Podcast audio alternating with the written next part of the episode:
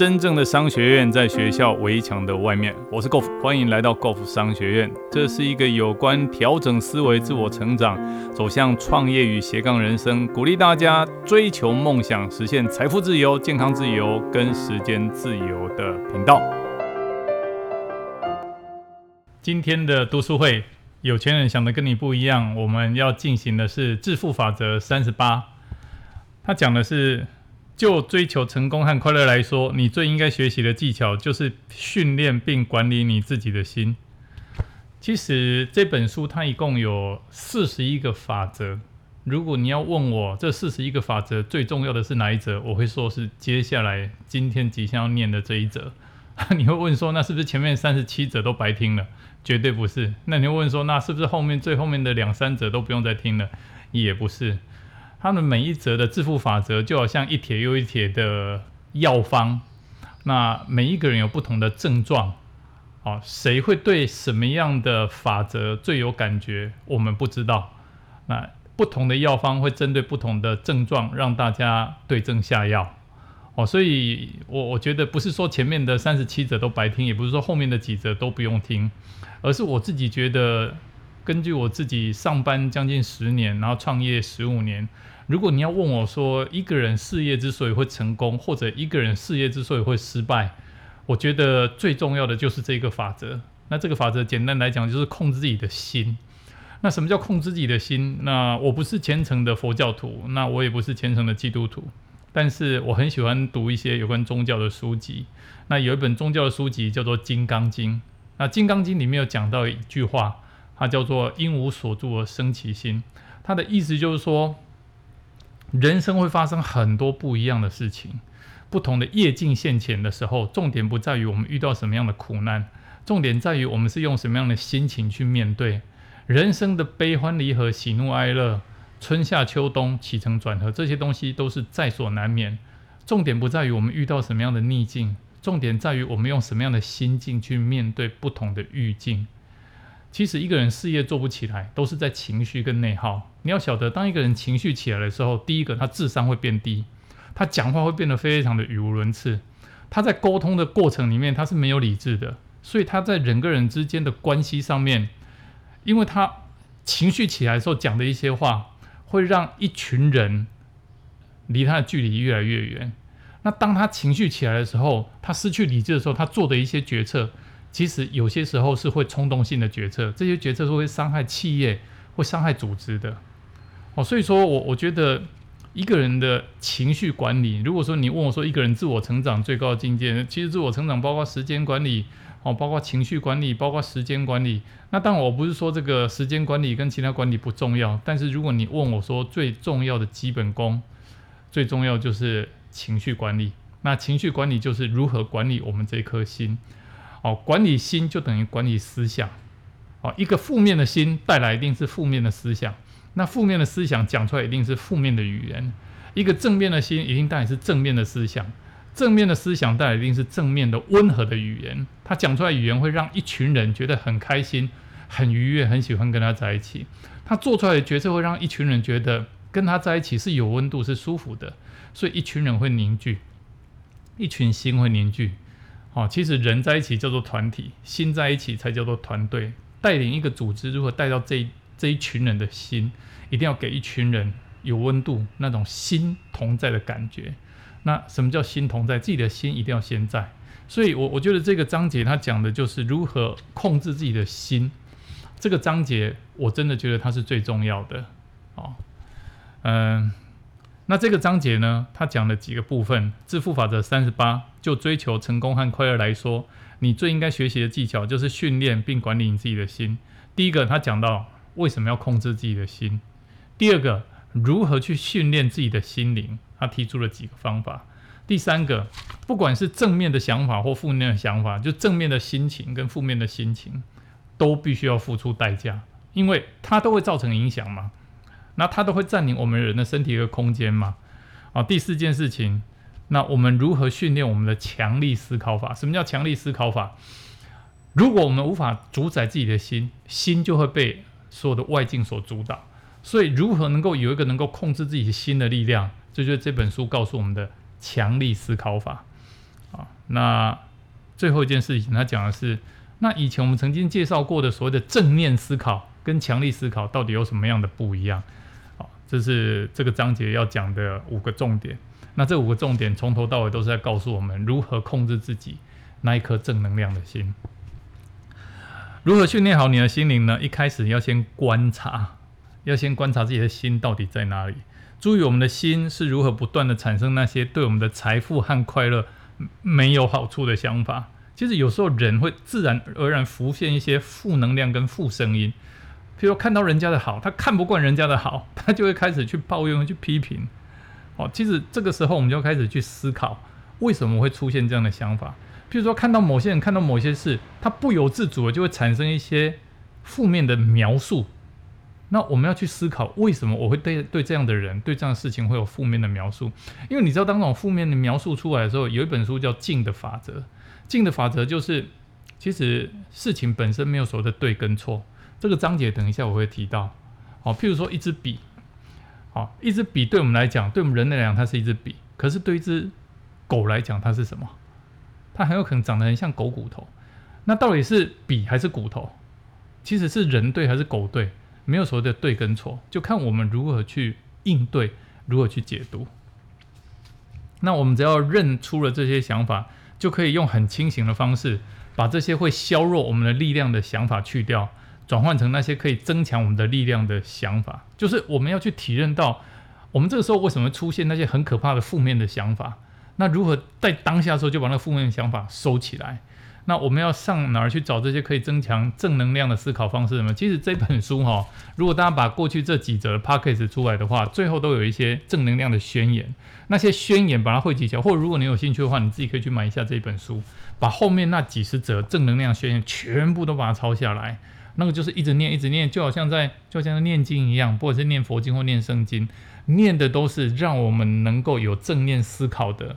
很重要的语言，那每一个宣言都可以增强我们正能量的思考方式。那第二个呢，我们要把这些思考生活方式和态度，把它养成习惯，这件事情太重要了。一时的正念跟一世的正念那是不一样的。那如何养成一世的正念？就是时时刻刻把这些思考生活方式让它养成习惯。其实好的习惯不好养成。坏的习惯也不好养成，但是，一旦我们养成好的习惯的时候，就很难让自己再变回那种过去坏的习惯。好，我们不需要给自己一张邀请卡，自己马上就可以做。现在就开始用这本书描述的思考方式，不要再维持过去那种自暴自弃的心理习惯，我们的人生就会好转。哦，其实人生之所以会往下转，哦，之所以会出现一些问题，都是因为我们心境。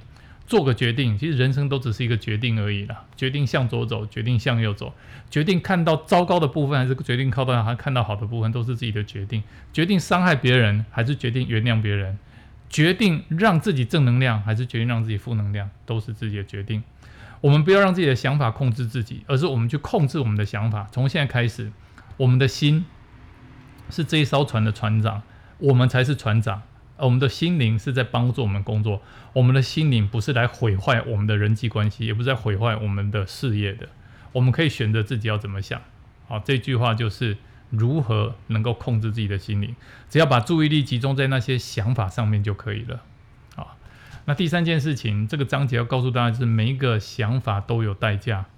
好，你的脑子里面没有一个想法是不必付房租的。这句话讲的真的非常好。如果说我们有负面的想法，我们要为负面的想法付出代价。我要付出金钱、精力、时间、健康和我们所在的层次的快乐。什么叫我们所在的层次的快乐的程度？负面的想法会造成什么？造成负能量啊，会造成情绪低落啊，会造成精神萎靡不振啊，会造成这个工作效率不佳啊。所以这个负能量要不要让我们付出学费？要的。要不要付出成本？要的。当心中充满负能量的时候，我们跟他讲话讲出来的话是人家会觉得很不开心、很不舒服的话，那人跟人之间距离就会越拉越远。哦，这个人无法相聚，无法把这些人聚在一起，团队就不会成立。所以我们的每一个负能量、负想法，要不要付出？成本要不要付出代价？这是要的。好，第四件事情，他在介绍什么叫做强力思考法。他说，如果我们真的想要让我们的生命晋升到新的层次，就要开始我们的，就要把我们想法分成两种：一种是可以增添我们的力量的，一种会削弱我们力量的。哦，增添力量，增添能量，削弱力量，削弱能量。我们要开始去观察我们的想法，去判断，对于这个想法出现的时候，这这个想法对我们的快乐跟成功，对于人跟人之间的相处有没有益处？或者说这样的想法对于我们人跟人之间相处只会破坏，对我们的企业决策只会破坏。我们要去注意，这就是消减力量、消减能量。然后呢，当我们做好分类了以后，我们要只注意到那些会加强力量、加强能量的想法。不要再去专注那些会消减力量、消减能量的想法。其实这本书从头到尾都在讲，我们要远离负面。我们没有办法控制一堆人、一群人的负能量跟负面的语言。但是当遇到这负能量、负语言的时候，如果你自己没有免疫力，请你保持安全的社交距离，跟这些负能量的人永远要保持一段距离。如果你没有办法影响他们，其实我也不建议大家去一去影响那些负能量的人，因为有些人的负能量，他他真的无法去解释。那你硬要用自己的正能量去被他的负能量削弱，最后只会造成自己的伤害。哦，所以有些时候我我我再仔细想想，为什么有些人要到深山里面去修行？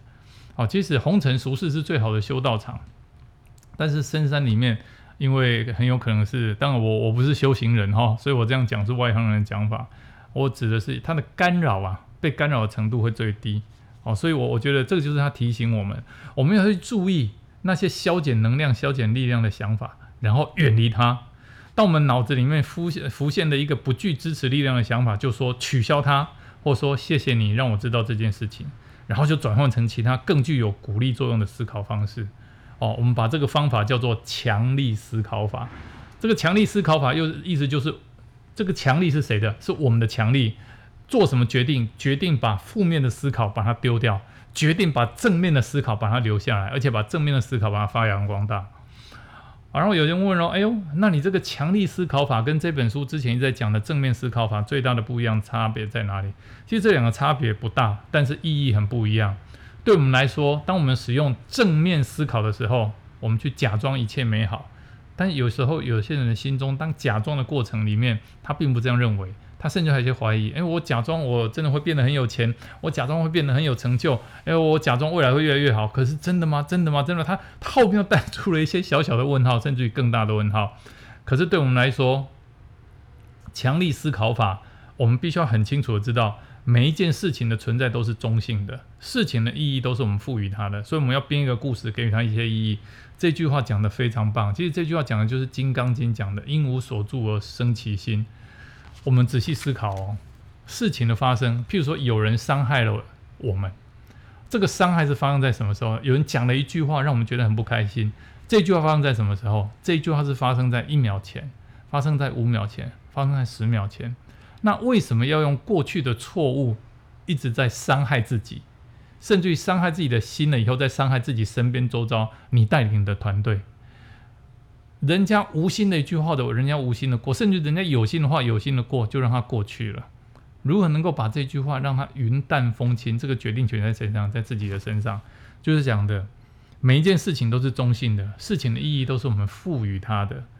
啊，我曾经听过有一个人讲一件事，他说：“哈，这是有个师傅讲的。他说有一个人他非常恨另外一个人，然后他很恨恨恨恨到最后，他临死的时候，那个人来找他，然后他觉得他自己快要死了。”他就跟那个人讲讲实话，他说某某某，你知不知道我这辈子非常非常的恨你？结果那个被他恨的人就愣在那边，他说：“哎，哎，我不知道呢，真的不好意思，我不知道你这么恨我。哎，你知道那个哈带着仇恨的人哦，他心中突然间恍然大悟，天哪，我居然带着仇恨就这样走了一辈子。哦，直到临终前，他才晓得我最恨的这一个人，他居然不晓得我这么恨他。”所以你知道带着仇恨伤害的人是谁？伤害是自己啊！哦，所以他在告诉我们，就是说每件事情存在都是中性的，这个事情的意义都是我们赋予它的，所以我们要编一个故事，给予它一些正面的意义。